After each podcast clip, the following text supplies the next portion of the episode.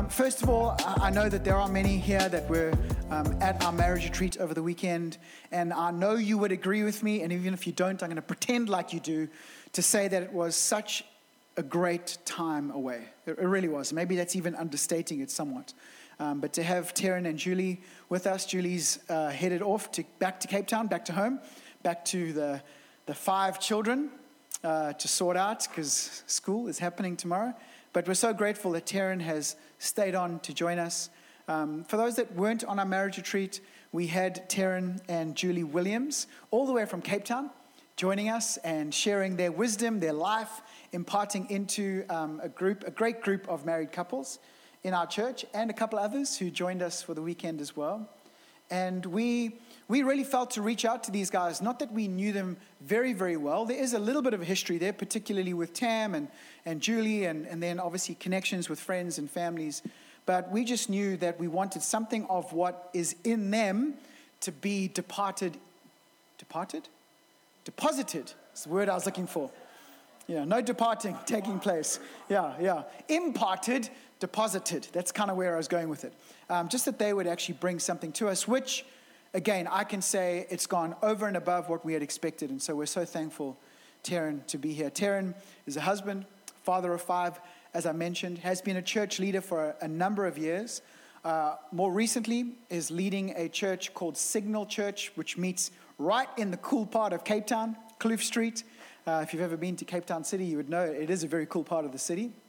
Um, and already has just brought so much to us. And like I said, your, your ability to communicate what you have to share is very, very significant, and we are very appreciative.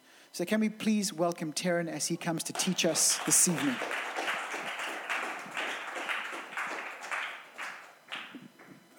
Lovely to be with you guys. It is, I'm actually a little dazed and confused because I was with my wife not so long ago up at like a lake town, a lake little forest, and now I'm here with you guys. Um, but I got to know many of you in the last however many hours, day and a half that that was, and it is a real treat. Kieran, hey? And wh- what's your name? John T. I'm so stoked you guys are in the room. So, true story, I've got five children between the ages of uh, 15 and 9. And um, I'm going to free, I'm going to, I don't have notes. So, this means my message can wind in many directions. So, I'm as curious as you are where it's going to go. And I hope that the Holy Spirit leads me and it's not just my wild thoughts and distractedness. But um, I want to speak to you about how an identity in Christ can cause you to prosper even when life is very hard. Okay, so I want to speak about how identity in Christ can cause you to, to thrive even, even when life is very hard. This idea that we get to see ourselves through the eyes of God, it's a very powerful thought because we, we in our culture, we either find our identity through others. You know, we look outwards to others. We, we find out from our friends, our family, who am I? And they, and they tell us. And then some of us go through a time where we're like, hey, forget what I, I, my family thinks, forget what my parents think, forget what my friends think. I don't care what society thinks. I want to go on an inward journey, and we look inwards to find out who we are. Those are two places that people to fit, tend to find their identity. The gospel story, this gospel invitation comes and says, no, no, both of those are not the place to go to find out who you are. You find out who you are in the sight of God. So instead of going outwards to others to find an identity or inwards to yourself to find an identity, you go upwards to God to find an identity. I mean, come on, let's be honest. We are tiny little human beings on a, in a big universe. I mean, can we really say that our lives are valuable? Psalm 8, David is staring up the stars and he says, God, what is a person that you are mindful of him? When I look at the, the stars, the moon, the work of your fingers, you know, what am I that you would even care about me? It's a really good question. It can't be because of our size, it's got to be about something else. And, um, you know, when my Eli was born, I remember sitting in Vincent Pallotti Hospital, cradling this little life in my arms, looking out the window at Table Mountain. And looking at this little life, looking up at Table Mountain, and thinking that this little life in my arms was worth 10 million Table Mountains. Not because of his size, but because he was mine. because he was made in my image. He was my child. And then I understand why David, the answer to David's prayer God cares about us not because of our size, but because of love. But because, because he's, he made us for relationship. He didn't make the stars and the galaxies for relationship. He made us to, to bear his image and to have a relationship uh, with himself. So I want to tell you, uh, pull out a story in the Old Testament that I, um, I find hardly anyone knows is there. It's a story of a guy called Mephibosheth. So just say to the person next to you, Mephibosheth. and I say it fast 10 times. No, I'm joking. You don't have to. Mephibosheth. So here's the story of this guy, Mephibosheth. So here's the context. 2 Samuel, you can, you can find his story in 2 Samuel 4, 2 Samuel 9, 2 Samuel 16, I think, and 2 Samuel 19. His story comes in little patches, chapters of his story. Here's this little boy. His name's actually not Mephibosheth. He's born Merib-Baal. His dad is Jonathan, who is the prince of Israel. His granddad is on the throne, King Saul. He grows up in a palace. I mean, the palace is his playground. He's even got a nurse that's fully devoted to look after him you know, to watch after his every, look after his every need, to protect him.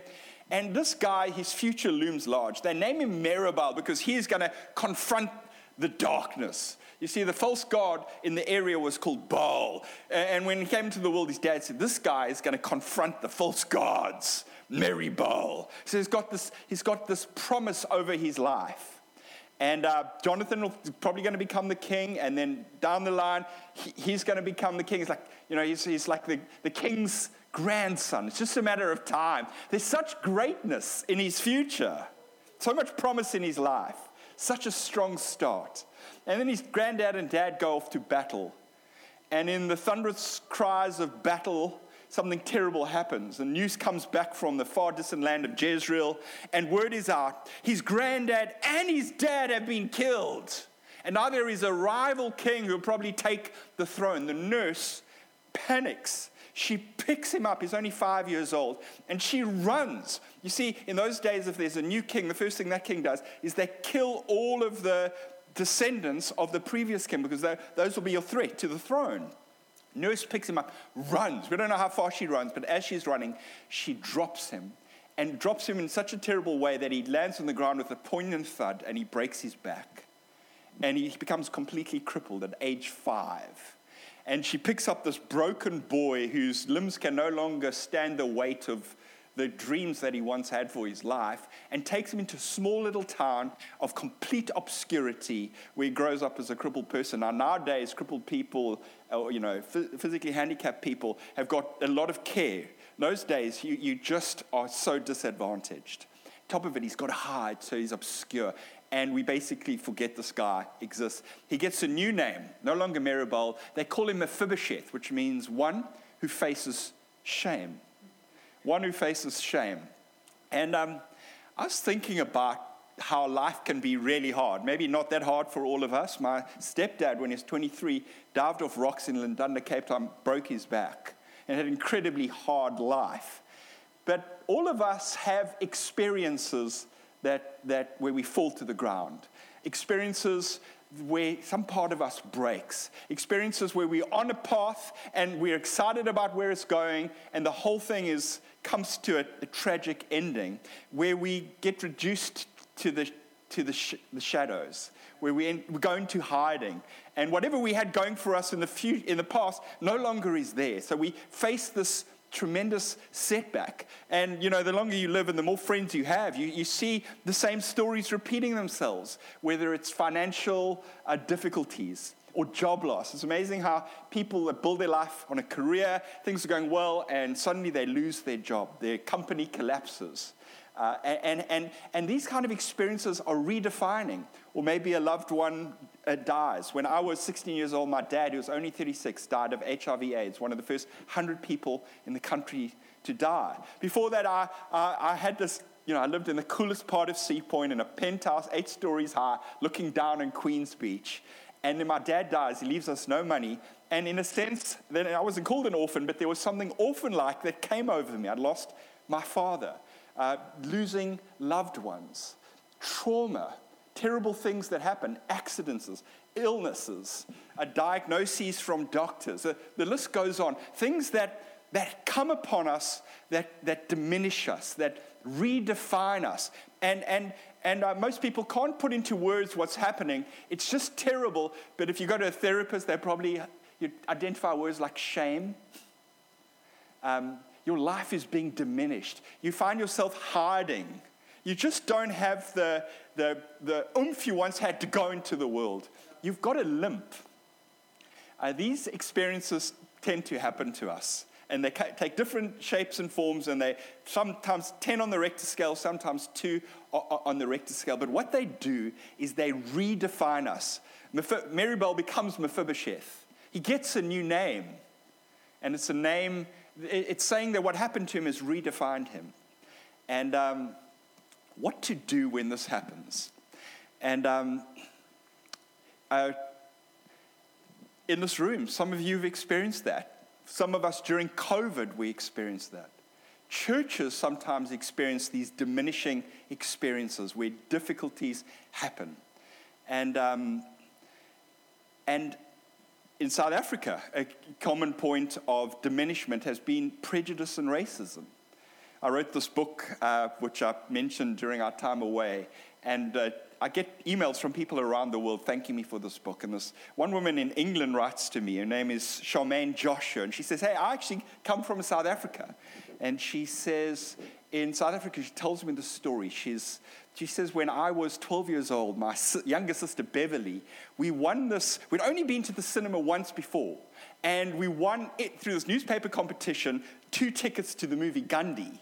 We were so excited. We arrived there and got dressed up, so excited. And at the entrance, they deflected us to the cinema manager's officer, office. And the, the, the manager said, Hey, sorry, there's been a misunderstanding. You can't come here. And she explains, You see, I was Indian, but our surname Joshua and Beverly Joshua, my sister's name, we kind of, they misunderstood. And they said that they walk away with the tail between their legs, completely wounded. She says the wound that she carried from that singular experience. And um, all of us have these kinds of experiences and, and what to do when, when they come. Well, fast forward 15 years in this tragic story of Mephibosheth, because there are some powerful things that happen to his life. King David becomes the king, but what we didn't know about King David in the story, the way I've told it yet, is King David loved Jonathan, the father of Merib-Baal, like he was his brother. And in fact, they made a covenant with each other, a promise. They said, I promise to do good to you and your family as long as it's in my power. So King David is now uh, on the throne, and one day he goes, Now I know Jonathan didn't have any children, but what if he did? So he puts out an inquiry Is there anyone in the land who is the descendant of Jonathan? Because if there is, I want to do good to him because I promised Jonathan that I would do this good to him. And a bit of research goes out and comes back. There is this one person. And the king summons um, Mephibosheth. Mephibosheth, Mephibosheth is obviously stressed out. Is this the time when he gets his head chopped off? Because as he arrives in 2 Samuel chapter 4, verse 4, King David sees him and says, Do not be afraid. That's his opening words. And then he says, I want to do good to you for the sake of your father Jonathan I want you to sit at my royal table every day for the rest of your life. And all the land that belonged to your granddad, I want to give to you. It's a beautiful story. Because Mephibosheth, every time he looks in the mirror, in fact, he describes himself in the next verse as a dead dog what he, the way he sees himself is defined completely by his circumstance. But actually, there is a way of seeing him that transcends his own self view. See, the most powerful person in the land is the king. In the ancient world, there was the king who defined reality for everyone else. Everyone was subject to the king. Here you've got a king who's saying, I don't see a cripple. I see somebody who's the son of Jonathan. I see somebody who I've made a covenant to his dad, and because of that covenant, I'm going to bless him and I see someone who I would love to have at my table, and I want to give you an inheritance. And that's what the gospel does. The gospel comes to us, and regardless of the things that have happened in our lives, the gospel gives us three promises. Firstly, it gives us an identity as a prince or a princess. Secondly, it gives us an invitation to the table of the king. And thirdly, it gives us inheritance in the land. That preaches nicely, hey? Identity, invitation, inheritance. Maybe just say that to the person next to you. Just see what it feels like to preach those three words identity, invitation, inheritance. These are the words that are spoken over our lives. So let's, let's just run through those. Firstly, an identity as a king, king's kid. Your life is not defined by what people think of you. It's not even defined by what you think of you. It's certainly not defined by the bad things that have happened to you. It's defined by God. And there's this invitation to actually see yourself like God sees you as a king's kid. And uh, part of what we need to learn to do is to see each other also as children of God. Um, I remember when we just had Ivy, our third born little Ivy. We'd been stuck in our home, in our house, and we were going to do our first evening outing as a family. Probably about three months too early, you know, for an evening meet. And we lived in a part of Cape Town, and there was this very trendy market in Hout Bay, Cape Town, where um, Friday evening there was this market right near the, the sea, and people would come, and there'd be food, and cool people would be hanging out. And we got there, there was no one with little children, but we'd taken the drive. And we got there and we were hungry. This is our first chance to go to a restaurant. So we walk in there, there's tables. And the, you've got to get sit at a table to get the food. So Julie goes looking for food. I need to find a place at a table for myself, Julie, and, and little Ivy, who I'm carrying around in the little kids, what do you call that thing? Car seat. It was a car seat, you know, car seat little thing. And I look around, there's no place. Oh, wait, there's a little place for one person. If only I could find place for another. And then I look across the table and I notice the person who's sitting at this table who she sticks out. And now I'm about to divulge that my, I did not see this right. I think to myself, she probably doesn't belong here. She looks like a, a very impoverished person, just sitting there. Everybody else sitting at the table is eating food. And I, and I think to myself, oh gosh, I hope she, I hope she, sorry about that, I hope she moves I hope she moves because we really need a seat. Okay? Um, those are my thoughts. Then I don't think about it again. So, anyway, I sit at the corner of the table and I'm hoping somebody moves. And I'm waiting for Julie. And I put Ivy down on the table in front of me. And I look into the face of this little girl.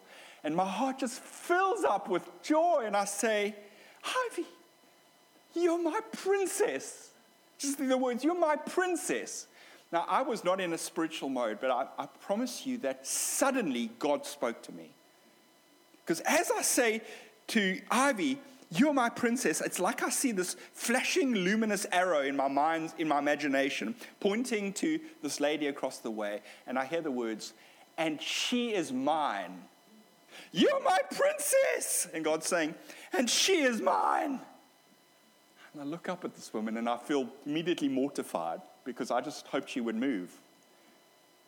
And I think to myself, wow, God's just opened up my heart. And um, Julie comes, and I tell Julie about this experience, and Julie says, go tell her, you know. So I walk around awkwardly, and, um, and, and, and I say, sorry, what's your name? And as she looks up at me, she's got these beautiful eyes. I hadn't looked in her eyes. So I awkwardly say, You've got beautiful eyes. and then I say, What's your name? Her name's Beatrice. And I said, Beatrice, I was just sitting here and I just felt God telling me that you're his princess and that he loves you. And she goes, I know. and in that moment, I realized I hadn't been there to minister to her, she'd been there to minister to me. And if we could just see each other like God sees us, it's something incredibly healing and, and, and it empowers ministry, the gift of seeing each other like God sees us and seeing ourselves like God sees us. So, so the first thing is we got this identity as king's kids. Secondly, we get this, we get this um, invitation to the table. Uh, uh, Kieran, uh, was it John T? Have you ever gone to like a family occasion where the adults are sitting at the big table and they say, sorry, you guys sit at that table? You're like, ah. And then maybe you haven't, hey? Lucky you. But this happened to me. I had lots of cousins. And then there comes a time where you're a bit older, they're like, you can sit here. And you're like, ah, I'm, you know, this is the proper table. This is the proper table. Well, this theme of sitting at the table is a theme that, that, that is very real in the human experience. We imagine that there's a circle, and we just go, if we could just be part of that circle, it would be awesome. And Psalm 23 says, The Lord prepares for us a table in the presence of our enemies. He invites us to the table. Luke 22, Jesus speaks to his disciples and he says, I confer on you a kingdom, just like my father has conferred a kingdom on me. And you will eat and drink in my, at my table in the kingdom. Jesus loves using this metaphor, and he's inviting ordinary people from the streets to sit at the table. One of the striking things about Jesus in the gospel, how he just grabbed every opportunity to eat with people.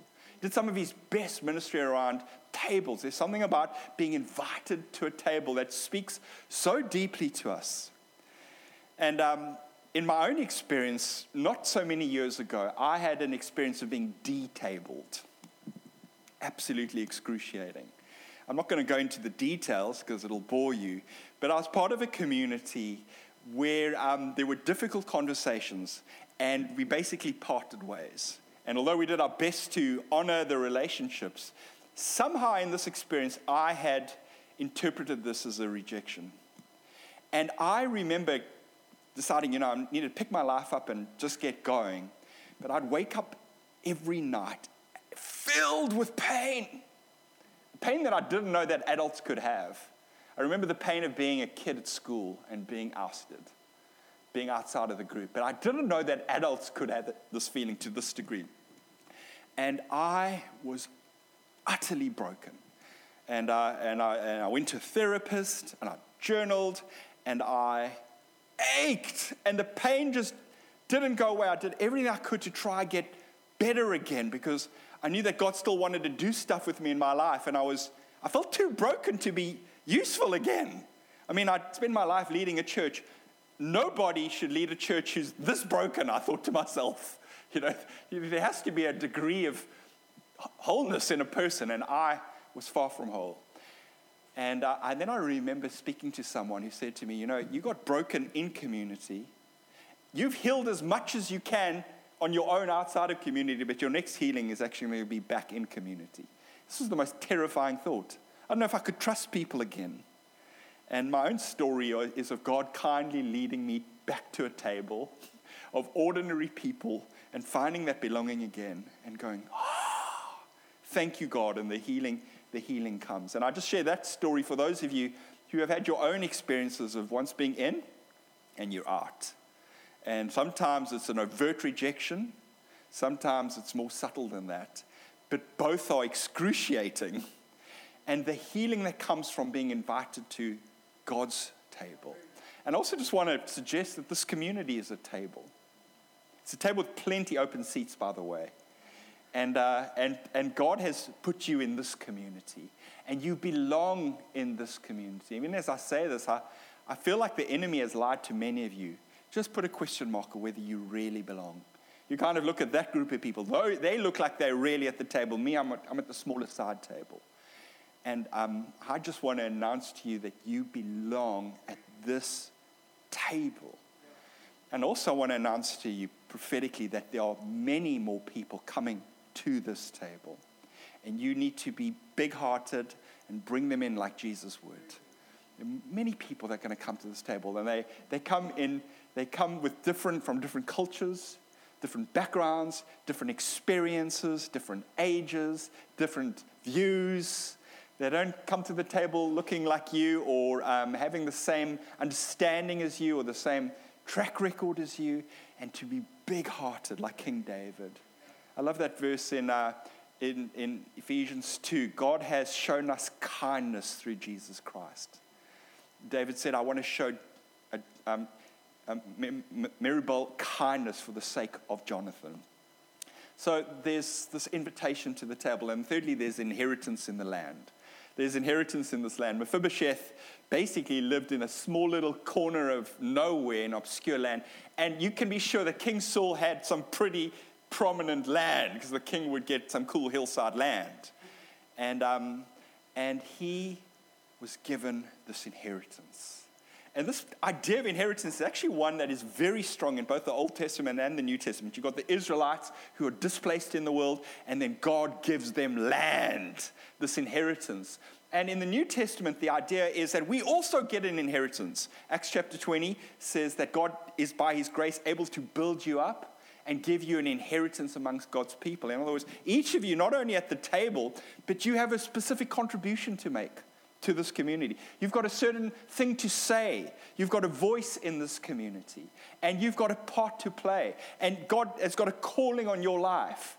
And uh, there's things for you to do in this world. You get to represent Jesus. There's an incredible dignity that comes from knowing I have a calling. I'm not just a king's kid. I'm not just somebody sitting at the king's table. I get to represent the king. You're authorized by the king. You don't need anybody else's permission if the king has authorized you.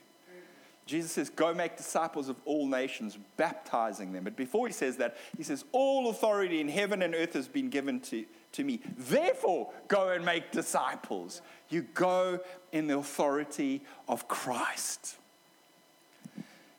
Kirk and Miranda, I mean, the work you guys do, standing at transits, intercepting people about to go into captivity, you are authorized by King Jesus to do this work. You're authorized by King Jesus to do this work. You're commissioned by the King himself. And uh, it's nice when the local authorities understand what you're doing and they, you know, they trust you completely. Regardless, you're, you're authorized by King Jesus. And God, we just want to pray for um, love justice, this incredible work of intercepting human trafficking, especially of children and women, but sometimes even men. God, we pray that you give them such discernment, that you would give them a hawk's eye to spot the, the signs, to spot the signs. Thank you for the workers that you've given them. We pray you give them more workers, Lord, to work at, at these opportunities, these people to free the captives.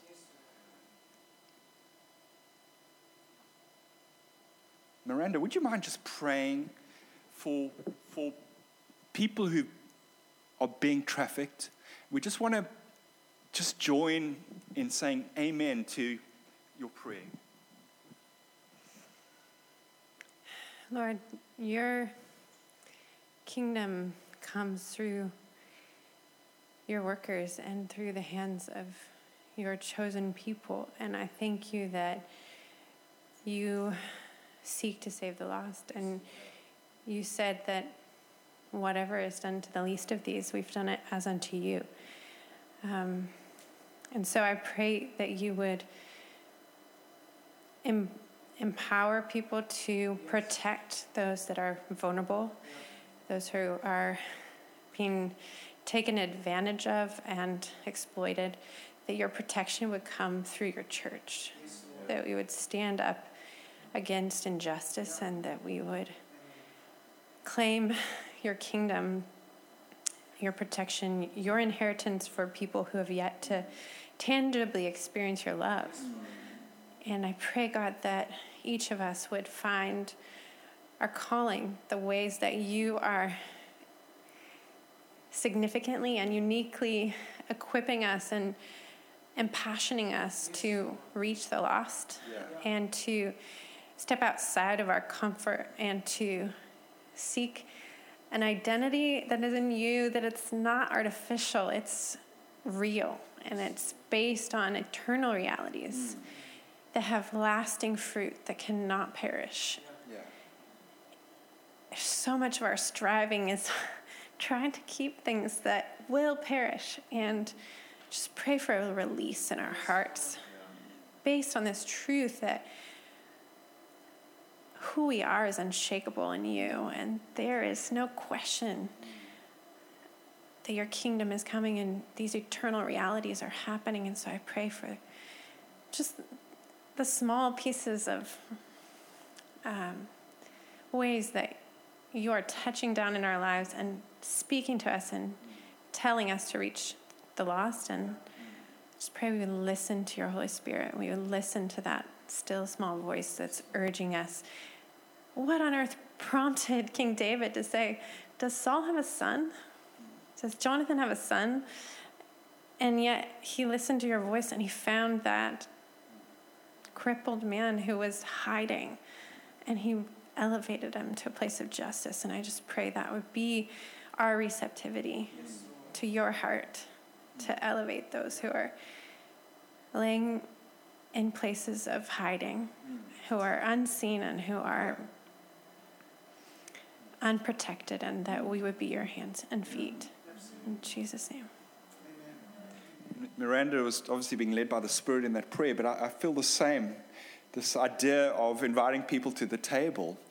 This church has an inheritance in this part of the world, and that inheritance are the people that you get to reach and disciple.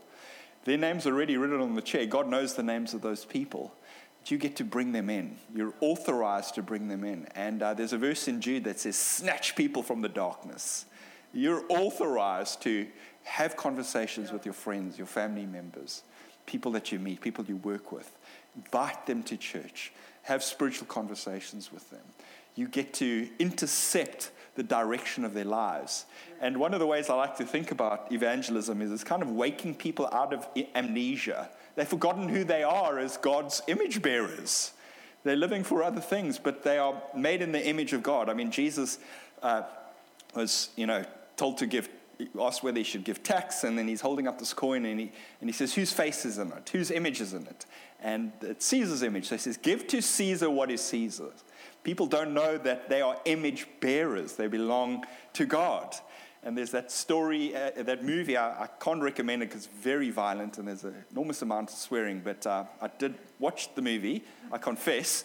And, um, and it's Blood Diamond. It's the 1999 Sierra Leone uh, conflict uh, um, Diamonds story. And in the story, you've got, what's his name, Danny Archer, um, who's acted by Leonardo DiCaprio and Djimon Hounsou, I think his name is. He's Solomon Vandy in this, in this movie. And they are busy trying to track down diamonds that have been hidden, you know. But the backstory here is that Solomon Vandy, who's the local guy, uh, if, many years before, his son had got kidnapped by soldiers. He's been brutalized and brainwashed, and now he's a child soldier. And he's been looking for the son, can't find him. And this boy's name's Dia. And as they're digging to find the diamond, this is near the end of the movie, suddenly a child soldier comes upon them holding a gun. He's about to blow their brains out. Solomon turns around and he sees his own son, Dia. And Dia doesn't even recognize him. So Dia's about to shoot, and then Solomon goes into this little speech and he says something to the effect of, You are Dia Vandy. Your mother waits for you at home with your brother and your baby sister. Your dog Babu waits for you by the fire. They have done bad things to you, but you are a good boy, and you will come home with me. And Dia starts to shake as he remembers who he is, and the story ends as he drops the gun and he embraces his father. Every person who comes to faith in God is a, it's a, it's a lifting of an, a, an illusion. It's an opening of an eyes to know that you are loved. We've got such a powerful message to give to the world. God demonstrated his love for you in this. While you were still sinners, Christ died for you. And what you're deeply looking for is not going to be found in more money or a more fancy house or a nicer holiday or more successful children or a girlfriend or what you're deeply looking for is a love relationship with God who made you. And once you've got this love, you don't lose it. Romans 8 says, We are more than conquerors through this love. For nothing can separate us uh, from the love of God, neither height nor depth, neither angels nor demons, neither present nor the future, nor anything in all creation is able to separate us from the love of God that is in Christ Jesus. We get to have our lives defined by God. We don't find our identity in others or even by looking within. We look up and find our identity in God. And it doesn't, what has happened to you does not define you. God gets to define you. And when you let God define you, it's liberating and it puts you the path on healing. And find yourself at a table and you find yourself on a mission because you have an inheritance in this part of the world in the name of Jesus. The end.